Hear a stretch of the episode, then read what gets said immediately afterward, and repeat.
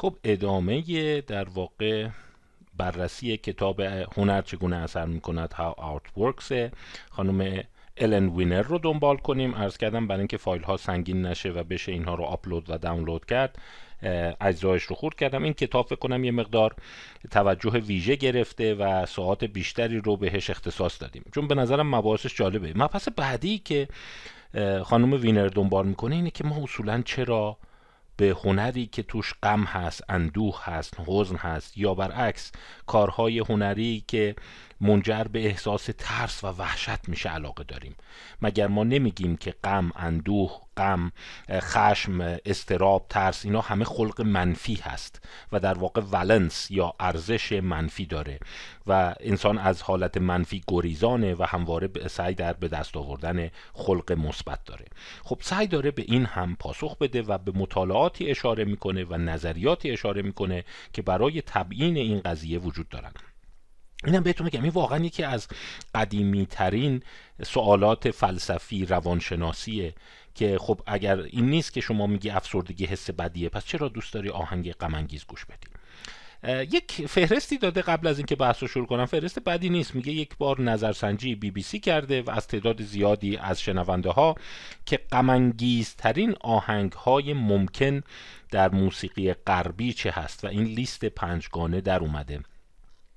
هنری پورسل دیدو و انیاس ساموئل Barber's Adagio for Strings و در واقع موومان چهارم گوستاو مالر سمفونی شماره پنج و Gloomy Sunday. اینی که یک فیلم هم بر اساسش ساخته شده که به آهنگ خودکشی معروفه و ریچارد شتراوس متامورفوزن که خواننده ها در واقع به این امتیاز دادن و گفتن این پنج تا غم آهنگ است که وجود داره. البته خب میگم این فهرست قابل استناد به اون صورت نیست. خیلی کار علمی نیست یک نظرسنجیه و اصولا بعضیا میگن که هیچ برداری وجود نداره. همه چی نسبیه.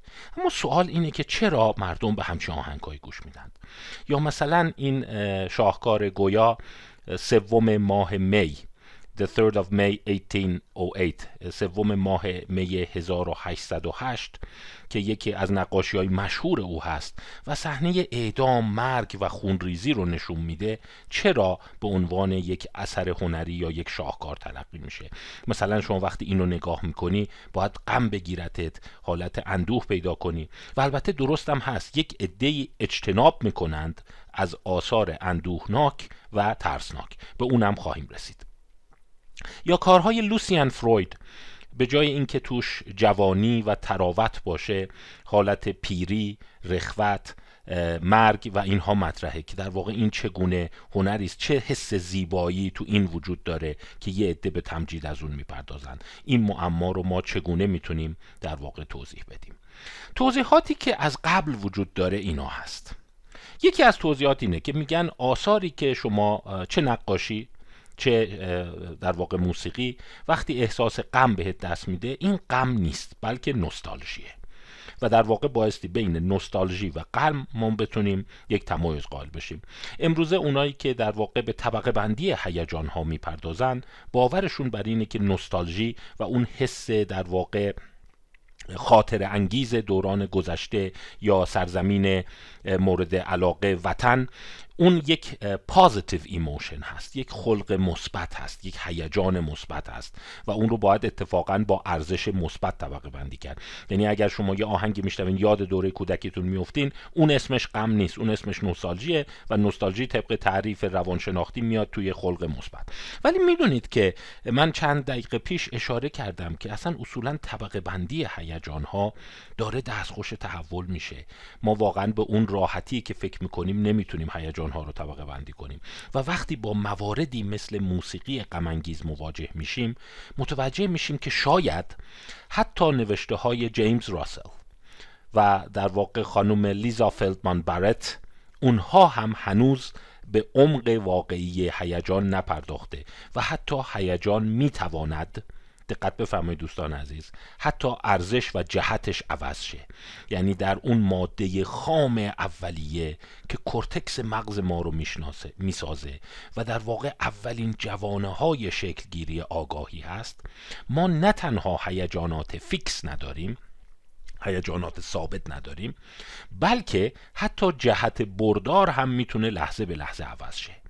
در نوشته های افرادی مثل فروید ما این رو می‌بینیم. که چگونه در واقع لذت به درد و درد به لذت تغییر پیدا می‌کنه. این احساس این که ما حس می‌کنیم این هیجان ها مرزهای فیکس دارند و این مرزها از توسط بیولوژی تبیین شده. مثلا غم یه چیز شادی یه چیز اندوه یه چیز دیگه است پرخاشگری یه چیز دیگه است. خیلی سالهای اخیر زیر سوال رفته و در واقع ادهی وجود دارند که من خواهش دارم که آثار اینها رو بخونید که اشاره می‌کنند که اصلا هیجان یک سازه فرهنگی اجتماعی است. می‌دونم افراطی به نظر میاد می‌دونم این موج انتقادها رو ایجاد می‌کنه. خیلی ها میگن آخه ببین خندیدن بچه اون حالت قهقه زدنش دیگه اون تو سه ماهگی هم ظاهر میشه. یا شما تو حیوانات هم اون دندون ها میفته بیرون یک صدای ناله در میاره. این رو می‌فهمی که این عصبانیه.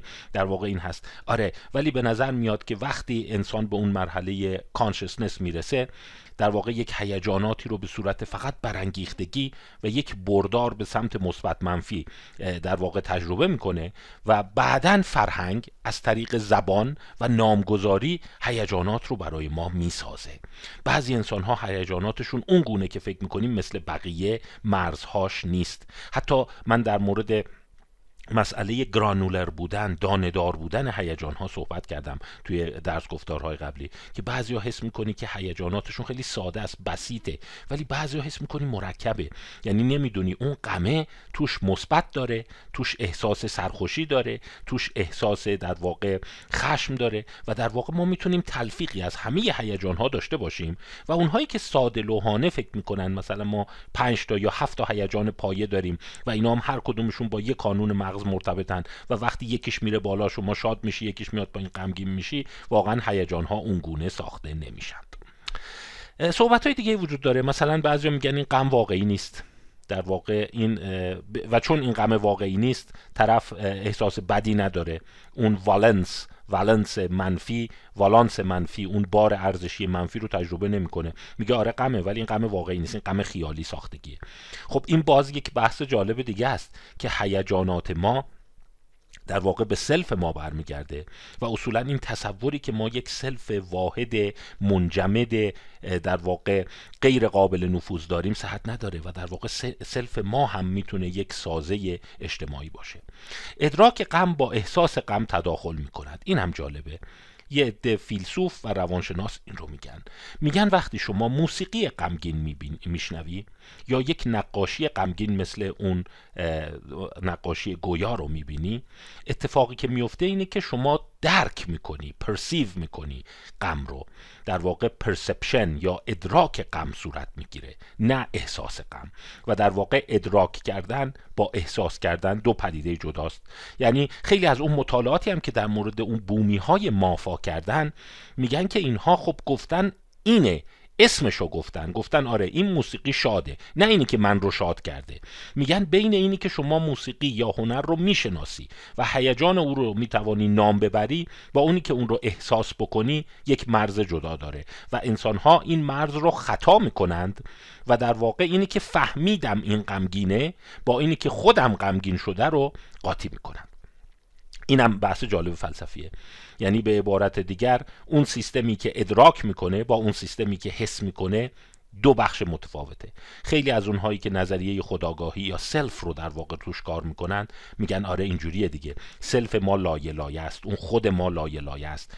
بخشی از اون ادراک می‌کنه. بعد تازه اون ادراک در قالب بستر اجتماعی به در واقع تعبیر و تفسیر آنچه که بهش اپریز میگن می‌پردازه. و بعد تازه یه بخش درونی تر هست که احساس می‌کنه. اما هوشیار باشید.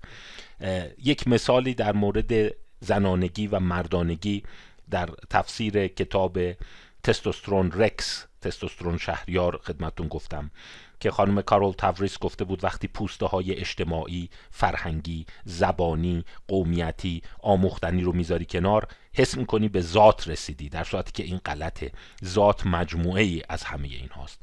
پس در واقع self هم از اون ادراک نامگذاری تعبیر اجتماعی همدردی با دیگران شروع میشه تا اون feeling اون احساس غم.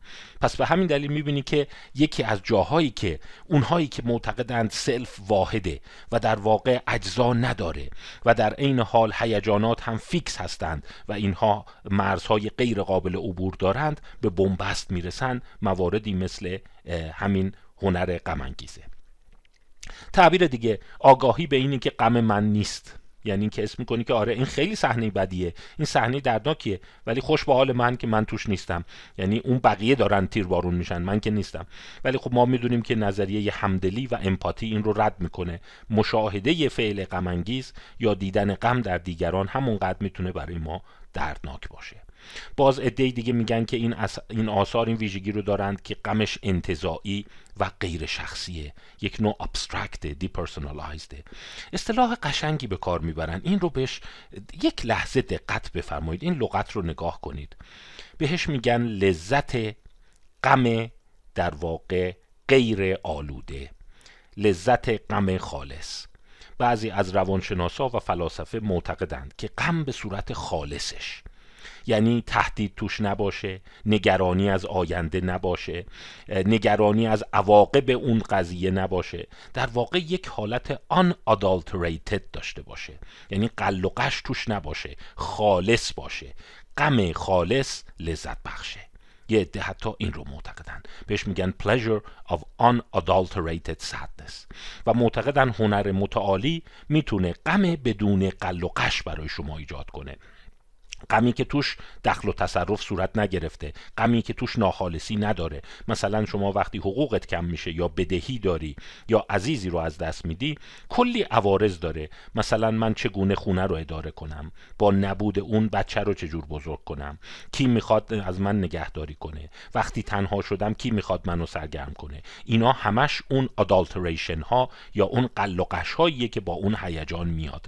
و میگن اگر شما بتونی یه هیجانی رو به صورت خالصش. مثل اینایی هست که مثلا رنگ ها رو میگن شما فرض کن نور سفید مخلوطی از چندین رنگه و شما اگر مثلا یک آبی خالص داشته باشی که هیچ مخلوطی نداشته باشه میگن هیجان خالص هم حتی غمش لذت بخشه. این هم یک نظریه است. نظریه قشنگی رمانتیکه یه ذره به نظر من. و بعضیا میگن این یک نوع مازوخیسم خوشخیمه. که البته بعدا باید مازوخیسم رو توضیح بدن. بیناین مازوخیسم که مازوخیسم که در واقع یعنی چی مازوخیسم خوشخیم یعنی دوست داری لحظاتی خودت رو آزار بدی و خودت رو غمگین کنی. حالا کنارش یه سندروم جالبی رو هم اشاره می‌کنه. اینم به نظر من یه لحظه بهش فکر کنید جالبه. به نام سندروم استاندال. استاندال می‌دونید نویسنده مشهور. وقتی که میره به اون کلیسای سانتا کروچه در اونجا یه لحظه دچار رعشه میشه. میگه حس کردم عرق سرد کردم. بغض کردم داشتم قش می‌کردم. نمی‌تونستم حرکت کنم. و وقتی در واقع اون مناظر زیبای اون کلیسا نقاشی های اون رو می‌بینه به یه حالت میشه گفت مثل اینایی که شکه شدند مبتلا میشه نمی‌تونه حرف بزنه لکنت می‌گیره. که خب ما این حالت ها رو در روان پزشکی به وفور داریم. ولی به این میگن سندروم استاندال. داستایوفسکی هم میگن همین تجربه رو داشته. وقتی که در واقع این نقاشی مشهور هانس هولباین کهین هانس هولباین د یانگر Body of the Dead Christ in the Tomb رو می‌بینه اشک میریزه گریه می‌کنه دچار اسپاسم عضلات میشه واکنش هیستریک پیدا می‌کنه. و در واقع اومدن پژوهشی کردن دیدن درصدی از انسان ها دچار حالت جالبی میشن. یا همین احساس رو داستایوفسکی در هنگام مشاهده این مجسمه آپولوی بلورده داشته بلودره داشته. این آپولوی بلودره در واقع او رو دچار اون همین احساس می‌کنه. و این خانم وینر به یک سری پژوهش های اشاره می‌کنه که میگه درصدی از مردم هستند. خیلی جالبه. در مقابل نقاشی ها گریهشون می‌گیره. Pictures and Tears کتابی است نوشته جیمز الکینز که این موردها رو بررسی کرده و سعی کرده تفسیرهای از اونها ارائه بده که این چه اتفاقی میفته که بعضی از نقاشی ها این ویژگی رو دارن که وقتی جلوشون وای میستی دست خودت نیست یه دفعه گریه می‌کنی. منم البته باید اعتراف کنم یه بار این تجربه رو داشتم و اونم جلوی مونالیزا بود. بعد از یه مدتی تونسته بودم فرصت پیدا بشه و بتونم برم فرانسه و واقعا جلوی مونالیزا این احساس هست. آدم دست خودش نیست. همینجور اشک میریزه و نمی‌تونی کنترل اشکت رو داشته باشی. پیکچرز اند تیرز اصراری جالبیه که این سندروم چی هست؟ در واقع گریستن در مقابل نقاشی ها ولی پژوهشی که در مورد این کردن یک یافته جالب بوده. هیچ نقاشی خاصی نیست که باعث گریه کردن بشه. یعنی هر فردی در مقابل نقاشی خاصی یا سبک خاصی گریه می‌کنه. و به همین دلیل اون مفهوم نسبی بودن هنر رو مجددا مطرح می‌کنه. یعنی خیلی ها می‌گفتن بعضی از نقاشی ها ذاتا به گونه ای هستند که یک احساس در واقع غم یک غم آن adulterated در شما ایجاد می‌کنه و شما جلوش که قرار می‌گیری گریه می‌کنی. واقعا تجربه عجیبیه. ولی من فکر می‌کنم اگر کسی با این ویژگی های روانپزشکی با این حالت های تجزیه ای حالت های dissociative آشنایی داشته باشه خیلی نگران در واقع مباحثی که جیمز الکینز و خانم الن وینر می‌کنه نیست. البته الن وینر در کتاب خودش خوب است تو این در میاد. جمع‌بندی که می‌کنه میگه هیچ مؤلفه ای در هیچ نقاشی یا هنر تجسمی پیدا نشده که این ذاتا باعث القاء این گریستن در افراد بشه و این به زمینه های فرهنگی یادگیری و انتظارات برمیگرده. خب شما هم تجسم کن که داستایوفسکی احتمالاً یک اعتقاد یا اشتغال ذهنی با حضرت مسیح داشته با آثار هانس هولباین داشته و بعد از مدتی انتظار با حالت در واقع میشه گفت با یک حس معنوی بهش نزدیک شده و این صحنه رو که دیده دیگه دست خودش نیست و شروع کرده گریه کردن. این در ذات اثر نیست. ولی برای اینکه بخواید بدونید و جالبه که خانم وینر هم اشاره می‌کنه در واقع پرگریه ترین محلی که یکی از پرگریه ترین محل هایی که با نقاشی مربوطه یه جایی هست که در واقع می‌تونیم اسمش رو حالا کلیسا نمیگیم ولی چپل نام گذاشتن. رودکوس چپل هست که تو هوستن تگزاسه. و البته نقاشی های رودکو بیشتر همین رنگه. یعنی اصلا جزئیاتی نداره. شما مثلا چند رنگ تیره و بنفش هست که با یک مقدار میشه گفت انکاس نور طراحی شده و این مرکزی که از اون محلایی که پرگریه ترین حالت رو داره. این افراد میان اون دو درصد بسیار زیادی شروع می‌کنن دست خودشون نیست گریه کردن. این رو من فکر می‌کنم که خیلی به اثر هنری بر نمیگرده و به انتظارات و شرایط برمیگرده. و به درستی وینر راجع به یه پدیده دیگه صحبت می‌کنه. چیلز. نمی‌دونم شما این حس رو داشتید؟ یه فیلم خیلی مثلا یه جور خاصی فیلم تموم میشه. یک نقاشی که رود اثر می‌ذاره. یا یک بنا یک معماری مثل اون مجسمه آپولو. وقتی اون رو می‌بینین حس می‌کنی یه اتفاقی تو بدن شما میفته یک نوع لرز به شما دست میده.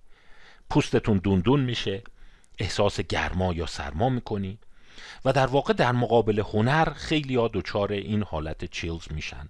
تو هنر موسیقی هم این اتفاق میفته وینر اشاره می‌کنه که اینم یکی از اون رازهاست که ما نمی‌دونیم و درست میگه. چی میشه که این مورمور شدن این گزگز شدن اتفاق میفته حالا من یه مقدار این رو بیشتر بررسی کردم و در واقع به مطالعه ای برخوردم که چیلز رو اومده بود به دقت بررسی کرده بود. و از نویسندش خوشم اومد. آدم جالبیه که شما سالیان دراز وقتت رو بذاری و به این مقوله بپردازی. تو آدمای مختلف مطالعه بکنی که ببینی کی دچار این حالت میشند.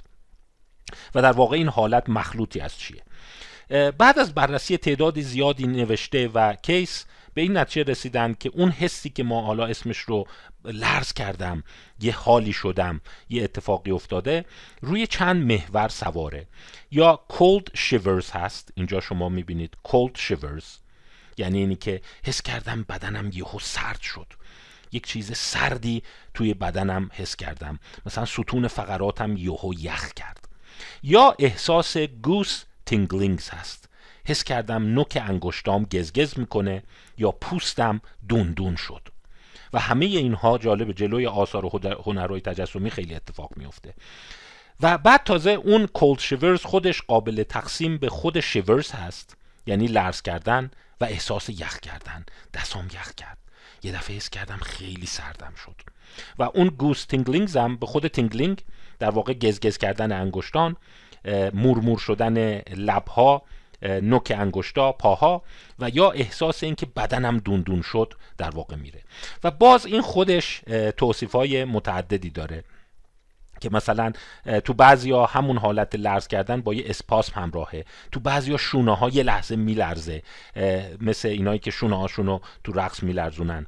یا یه احساسی می‌کنن که یه دفعه یه چیزی مثل این که از ستون فقراتشون بالا رفت یا پایین اومد. و مجموعه اینها یک هیجانی رو خلق می‌کنند که هنوز برای ما ناشناخته است. ولی می‌دونیم که با صفتهای ما ارتباط پیچیده ای داره.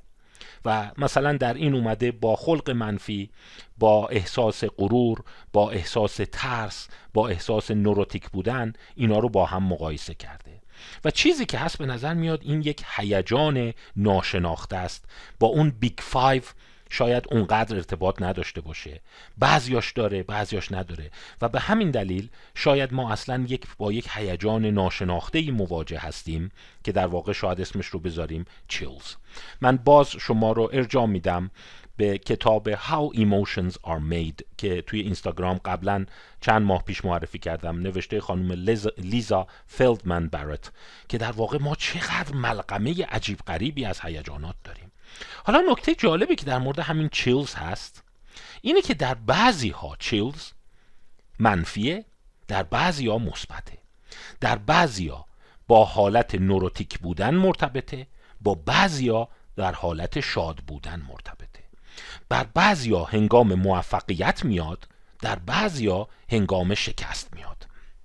یعنی شما ببینید یک هیجانی که اینقدر مرزهای خاص خودش رو داره می‌تونه کاملا سیال و بدون اینی که شما بتونی این رو میخش کنی به جایی در واقع می‌تونه با حالتهای مختلف در بیاد.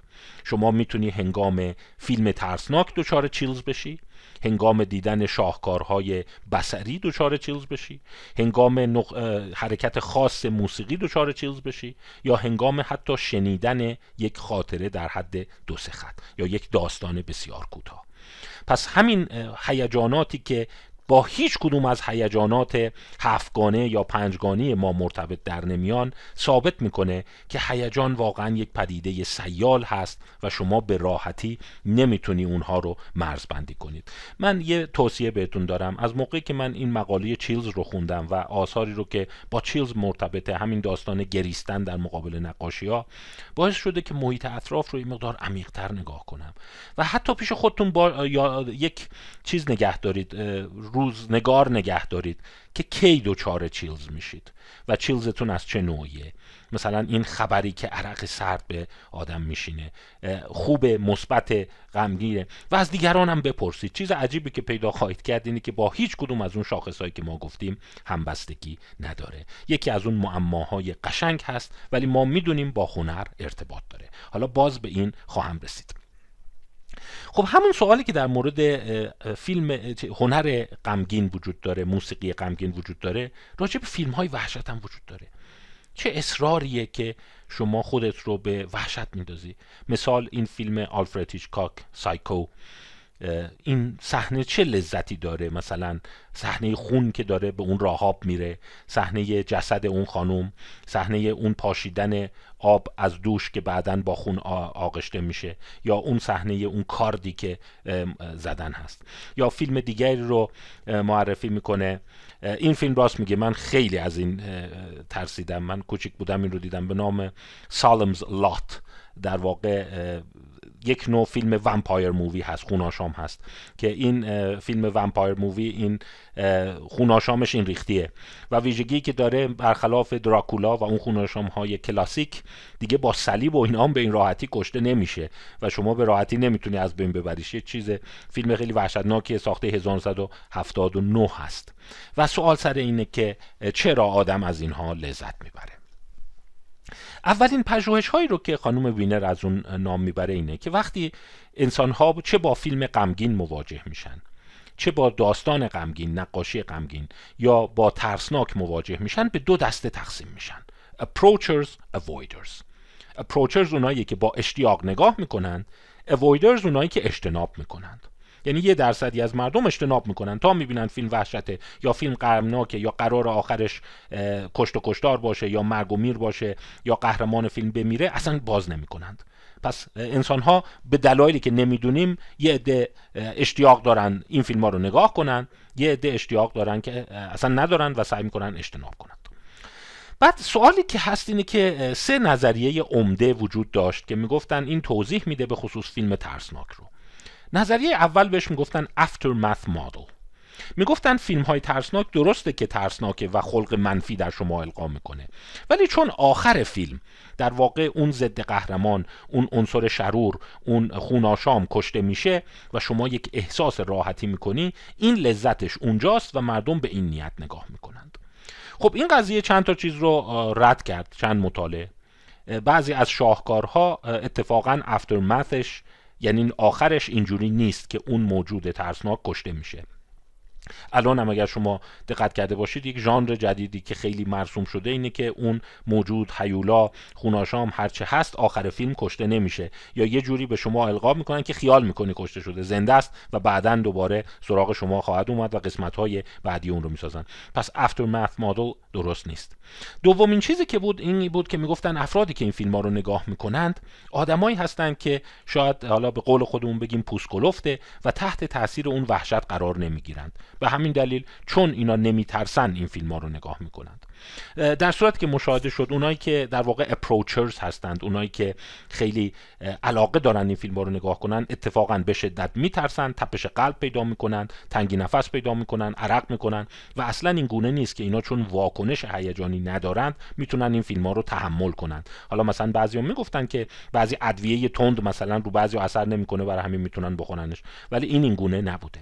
و سومین نکته ای که بود این بود که می‌گفتن که اونایی که این فیلم ها رو نگاه می‌کنند در هر لحظه آگاه هستند که این فیلم ساختگی است و واقعیت نداره. اینها هنرپیشه هایی هستند که در این نقش دارن بازی می‌کنند و هیچ کدوم از این صحنه ها نیست و این در واقع میک بلیو این احساس این که اینا همش خیالیه اینا همش ساختگیه بهشون یه آرامش می‌داد و در واقع اینا به دنبال ترسش نیستن. به دنبال این هستن که اه ببین چقدر صحنه رو خوب ساخته چقدر صحنه سربریدن رو خوب ساخته چقدر صحنه خوناشام رو خوب درست کرده. ولی در کنج در کنه مطلب این باور رو دارند که این صحت نداره. خب این مطالعه همه رد شد. مثلا دیدن مدل افترمث که میگی اگر وجود داشته باشه اتفاقا برای گروه اوایدرزه یعنی اونایی که اجتناب می‌کنند اگر فیلم آخرش خوب تموم بشه باز یه مقدار کمی احساس رضایت و لذت خواهند کرد.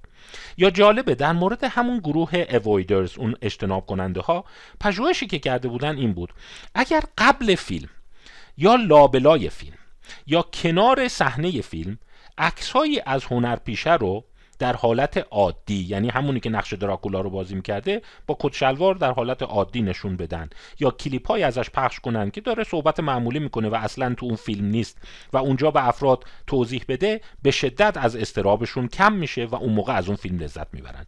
یعنی اتفاقا اجتناب کننده ها هستن که با مکانیزم مدل افترمث یعنی نتیجه و مدل مک بلیو می‌تونن فیلم رو نگاه کنن. ولی اپروچر ها که اون بیننده های اصلی این ژانر هستند اتفاقا نه مک بلیو روشون اثر می‌کنه نه مک افترمث و اتفاقا وقتی افترمث منفی تموم میشه حتی در واقع بیشتر اشتیاق نشون میدن. و اتفاقا به شدت هیجان منفی رو دارند. احساس ترسشون واقعیه. بعضی موقع میگن واقعا جیغ می‌زنن و حتی فشارشون میفته همین رو در مورد فیلم های غمانگیز داریم. منتها جالبه که میگن خب فیلم غمانگیز یه حالت سدنس ایجاد می‌کنه. ولی در اون یه پدیده دیگه هم ایجاد میشه. Being moved. تکونم داد. این تکونم داد همون مفهوم چیلزه همون دو مورمور شدن انگشت هاست همون گزگز شدن نوک انگشت هاست همون در واقع دوندون شدن پوسته. و being moved هست که با پلژر مربوطه. و دیدن اگر در فیلم غمانگیز طرف بینگ موو رو تجربه نکنه خیلی از فیلم خوشش نمیاد. پس می‌بینیم که معمای فیلم وحشت و فیلم غمانگیز همینطور موسیقی غمانگیز نقاشی های غمانگیز در اون چالشی است که ما برخی از نمودهای اون رو تحت عنوان چیلز لرزش و اون حالت مورمور و گزگز یاد کردیم. و در واقع سوال سر اینه که اون مورمور و گزگز چی هست. جوابی که میدن اینه میگن که هیجانی است خام هیجانی است آمورف هیجانی است بیشکل که بعدا توسط محیط و فرهنگ می‌تونه به لذت ترجمه بشه یا به درد و اندوه. پس باز دوباره راه حلی که خانم وینر داره خیلی شباهت داره به اون کتاب خانم لیزا فلدمن برت که در واقع هیجانات ما ماده خامی هستند که در واقع ساخته میشند. پس شما می توانی از مرگ از صحنه در واقع قتل عام احساس لذت بکنی. و اینجا اصلا ناراحت نشو که فکر کنی عجب کاراکتر عجب شخصیت سادیستیک و مریض و بیماری دارم. نه به نظر میاد که هیجانات ما واقعا اون هسته مرکزی هیجان چکش خارتر از اونی است که ما فکر می‌کنیم. و این چکش خارگیش به باورهای ما به القاعات فرهنگی و مسائل دیگه ارتباط داره. جالبه. مثلا در جای دیگه خانم وینر همین رو در مورد ادبیات مثال می‌زنه. میگه اگر یک متنی رو به یه نفر بدن و بگن این یک گزارش مستنده بسیار ممکنه ناراحت شه از ادامه خوندن اون امتناع کنه و در واقع این احساس داشته باشه که من این متن رو نمی‌خوام بخونم. این خیلی دردناکه. راجع به مثلا یک سری افراد درمانده. ولی اگر اون رو به عنوان یک شاهکار ادبی همون نوشته رو نشون بدن اتفاقی که میفته اینه که می‌بینی کاملا احساس لذت می‌کنه کاملا احساس می‌کنه که چقدر با خوندن اون حس مثبت پیدا کرد و بینگ موفت شد. حتی جالب حافظه او هم فرق خواهد کرد. یعنی در حالتی که تصور کنه این اثر هنری است در واقع جزئیات و لغات و عبارات رو اون دقیق تر به یاد میسپاره و لغت ها حتی اون فعل و فاعل و جای جمله بندی ها بهتر تو خاطرش میمونه. به این دلیل که معتقد خب این فرمش هم ارزش داره. فقط محتواش نیست که ارزش داره. اون صحنه ها بهتر توسط هیپوکامپ حک میشند. خب پس اینم یک نکته دیگه بود. در کتاب باز اشارات دیگری در مورد هنر می‌کنه. میگیم که خب اگر ما معتقدیم هنر بخشیش فرهنگی است بخشیش یادگیری است و در واقع به جای اینی که بخش عمدهش رو ما ذاتی بدونیم بخشیش رو یادگیری بدونیم هر چقدر شما با نوع خاصی از هنر بیشتر مواجه شده باشید بایستی بیشتر اون رو ارج بنهید و ازش لذت ببرید. به این پدیده میگن exposure effect. پس اگر این گونه باشه شما به تدریج که با سبکای هنری عجیب غریب و سبکای نوظهور مواجه میشید به خصوص در دوران کودکیتون زائقه شما به سمت درک اون هنر بیشتر حرکت می‌کنه. کسی که اول بار به این مسئله اشاره کرد روانشناس مشهوری است به نام رابرت زاینس. این اسمش رو زاینس باید بخونید. اون J یه خونده میشه. و اون C آخرم S خونده میشه. رابرت زاینس. زاینس که از غولهای روانشناسی است. و بی برو بگر تاثیر بسیار جدی در تفکر قرن بیستم داشت. یکی از کشفیات مهم او mere exposure effect است. او معتقد شما با هر چی مواجه بشی. mere exposure یعنی در واقع حداقل مواجه شدن. شما حداقل مواجه شدن رو هم با چیزی داشته باشی در سیستم شناختی شما اون پدیده دوست داشتنی تر آشناتر و مورد اعتمادتر تلقی خواهد شد. به همین دلیل بعضی معتقدند که اونایی که میگن هنر یک سازه اجتماعی است معتقدند که خب به صرف اینکه شما بیشتر سبک خاصی از نقاشی رو ببینی کم کم بیشتر ازش خوشت میاد. و در واقع این رو اومدن یه عده بررسی کنند یعنی این سبکایی که ما خیلی دوست داریم یه دلیلش می‌تونه این باشه که از خیلی کودکی ما با اونها بیشتر مواجه شدیم. خب حالا کارهایی که اومدن کردن چی بوده؟ یکی از کارها واقعا به نظر میاد یک کار خسته کننده و قول پیکری بوده توسط جان کاتینگ صورت گرفته. که این رو 2003 چاپ کرده. جان کاتینگ اومده در واقع نقاشی هایی رو که توی کتابخونه های مختلف بود. اصلا کار کار خیلی عظیمه. من تعجب می‌کنم یه انسانی اینقدر پشت کار داشته باشه و بتونه این کار رو بکنه. این هنوز قبل از عصر فراگیر شدن اینترنت هست. در واقع قبل از اینی که اینترنت اینقدر در دسترس همه باشه سیستم گوگل بتونه اون رقم طلایی اون تعداد فایل ها و سرچ ها رو نشون بده. او به کتابخانه های آمریکا مراجعه می‌کنه و از بین چند میلیون کتاب 6 هزار کتاب که توش عکس های نقاشی های مشهور فرانسوی به خصوص امپرسیونیست ها رو داشته میشموره. و در واقع میشموره که هر اثر چند بار چاپ شده. و چند بار توی مجلات و کتاب ها و اینا عکس اون دیده میشه. یعنی به دنبال چی هست؟ به دنبال میر اکسپوژر هست. و روی چند نقاش بیشتر زوم می‌کنه. پیر آگوست رنوار و دیگری پول سزان و در واقع تو هر مورد میاد نقاشی هایی رو که خیلی دیده شده چون فرض بر این می‌ذاره وقتی این چاپ شده توی مجلات مختلف هست توی کتاب های مختلف هست درصدی که افراد با اونها مواجه شدن بیشتر خواهد بود. میگم کار اصلا خیلی وگام یه عمر گذاشته این کار رو و اینا رو شمرده. مثلا دیده فرض کنید که نقاشی سمت چپ ممکنه هفتاد بار مثلا تو مجلات کتاب ها چاپ شده. یعنی ببین هر جایی که این چاپ شده رو رفته در آورده. اونم در عصری که هنوز سرچ اینجن ها خیلی فراگیر نشدن. در صورتی که مثلا نقاشی سمت راست 130 بار. و بعد اومده ببینه که وقتی اینها رو به افرادی نشون میده که هیچ زائقه هنر هیچ شناختی از هنر ندارن حتی نقاشی رو نمی‌شناسند اونی رو که بیشتر دست به دست شده رو آیا اینها زیباتر و هنریتر ارزیابی می‌کنند یا نه؟ این در واقع مقاله مشهور اوست. که French Impressionism ها رو and mere exposure رو دنبال کرده. مقاله جالبیه یعنی آدم نگاه می‌کنه واقعا به اراده و پشتکار یه عده غبطه می‌خوره. و چیزی که در آورده اینه خلاصش در اینه که اینجا اون نس... این به صورت زوجهای دوگانه نشون می‌داده. از هر نقاش چند نقاشی رو دوتا دوتا با هم مقایسه می‌کرده.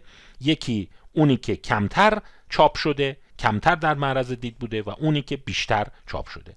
و افرادی که حتی هیچ نمیشناختند اثر رو اینجا شما ببینید وقتی نسبت فراوانی اون اثر بوده. در اینجا فرض کنید که نسبت یک ممیز چهار به یک بوده اون فراوانیش. اینجا دو ممیز هشت به یک بوده. یعنی هرچی می‌رفتی این ورتر تعداد بیشتری شما در واقع مواجه شدن احتمال مواجه شدن با اون اثر بوده. و این خط وسط هم 50 50 دیگه. یعنی اگر شما رندوم تصادفی شیرا خط جواب بدی 50 درصد میگی این 50 درصد میگین نپرسیده که کدومش آشناتره گفته کدومشو بیشتر دوست دارید.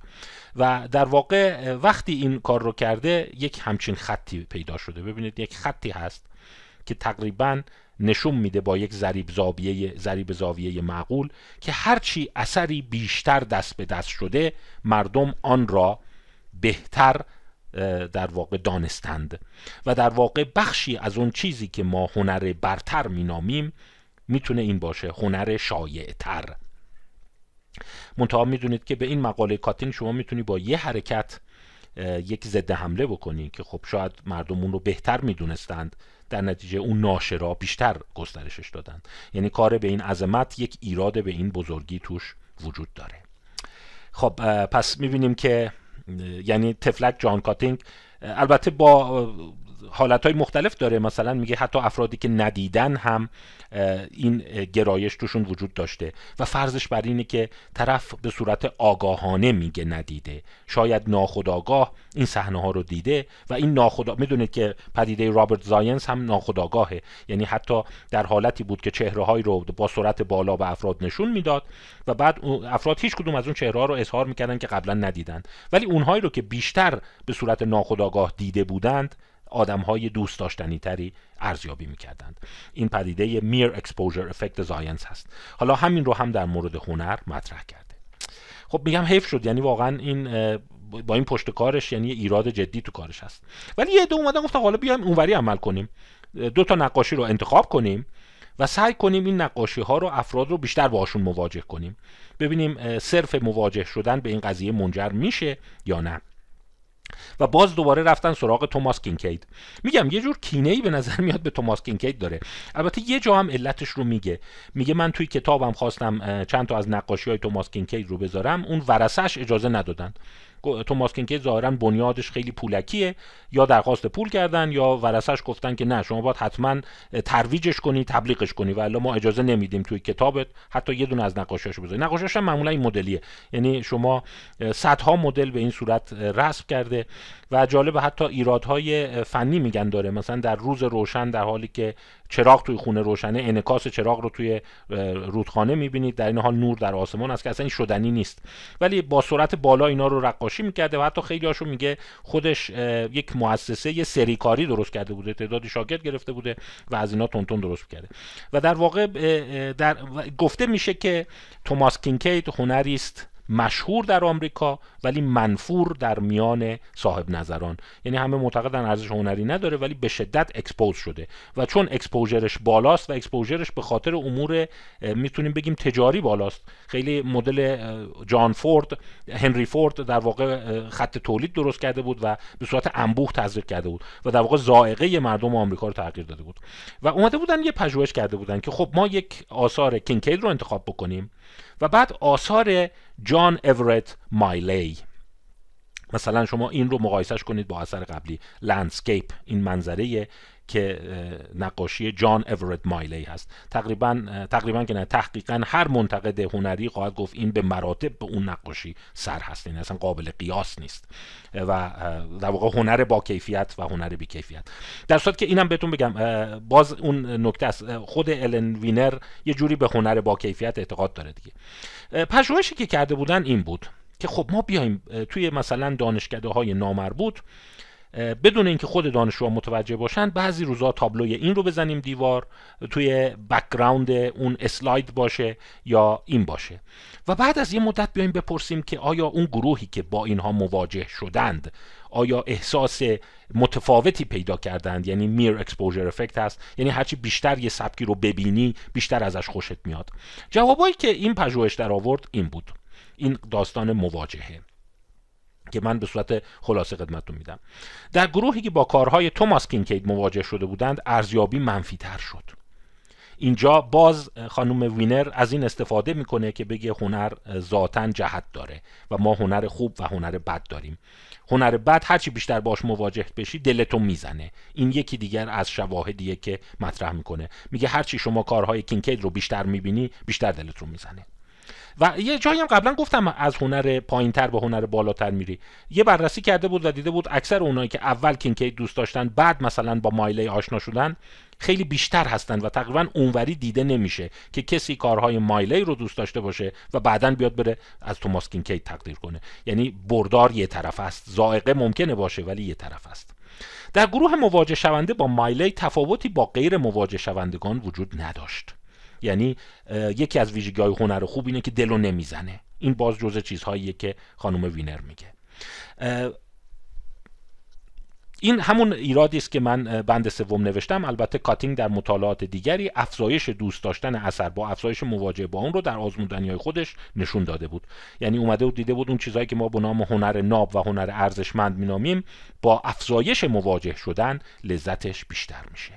خب پس اینم یه بحث دیگه بود که در واقع فکر می‌کنم می‌تونه مطرح باشه که اگر ما یک هنری رو بیایم به زور به حالا تبلیغات هر جوری ترویج بکنیم این می‌تونه به نوعی با افزایش آشنا بودن منجر بشه و اگر نظریه زاینس کاملا درست باشه به کیفی به ارزیابی بالاتر کیفی منجر میشه. ولی جان کاتینگ و خانم وینر خلاف این مطرح می‌کنند و میگن نه یه چیزی تو ذات هنر هست که اگه شما زیاد نگاش کنی دلت رو خواهد زد. موسیقی هم همینجوره موسیقی بی کیفیت اگر شما زیاد گوش بدی احساس لذت بیشتر نمی‌کنی. اون خوباش هست که کم کم شما با افزایش آشنایی شدن آشنا شدن شما به در واقع بیشتر ارج نهادنش منجر میشه. میگم بحث جدیه. حالا چرا من میگم این جدیه؟ شما همین رو در بقیه امور لذت بخش در نظر بگیرید.